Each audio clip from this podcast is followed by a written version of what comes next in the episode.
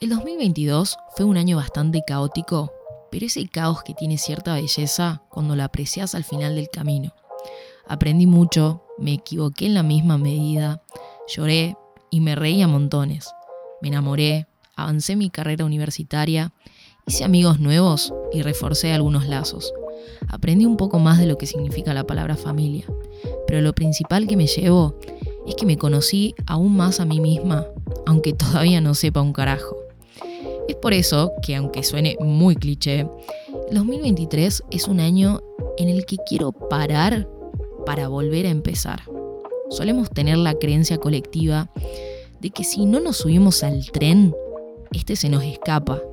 Y sí, puedo coincidir que en ocasiones sí puede ser así, pero ¿aplica para todo?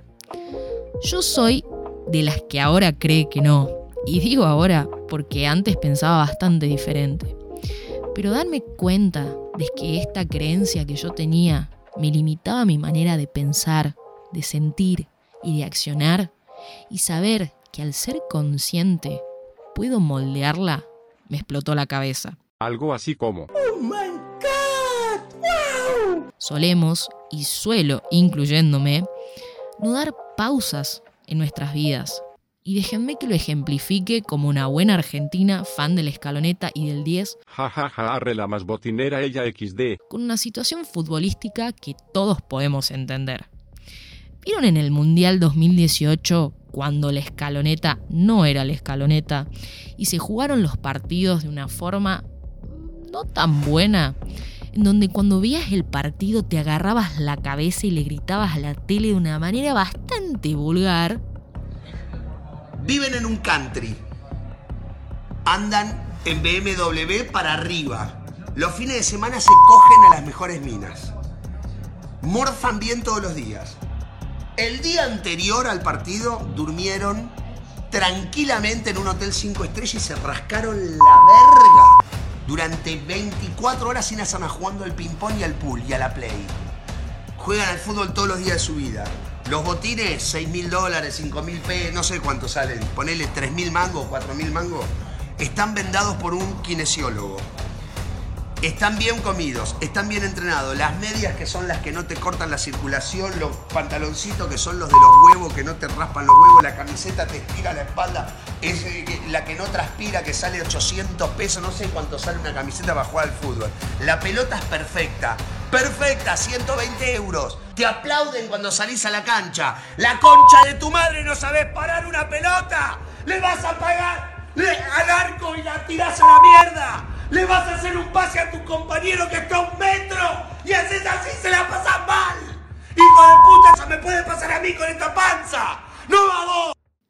Bueno, así, pero trata de llevarlo a tu vida personal. Se entendió el punto, ¿no? ¿No te pasa que a veces te decías a vos mismo, ¿qué hago acá o qué carajo estoy haciendo? Y no comprendés ni entendés ni por H ni por B cómo llegaste a ser, estar, pensar, sentir y actuar de una determinada manera. Es un flash, porque nos topamos con situaciones como estas porque no paramos, o mejor dicho, no pisamos la pelota de vez en cuando para posicionarnos en la perspectiva del espectador de nuestra propia vida.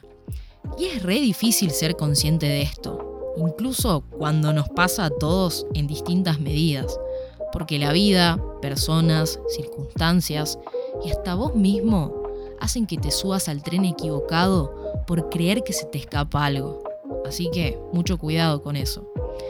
Antes de subirte a cualquier tren, ten en cuenta Interrumpo para decir que presta atención a esto amiguito mío a la que habla en el podcast, porque tira una data importante que si no la aplicas estás en el horno pa. Si te va a llevar a ese lugar en el cual vos genuinamente te vas a encontrar, solamente tenés que darte el espacio a escucharte.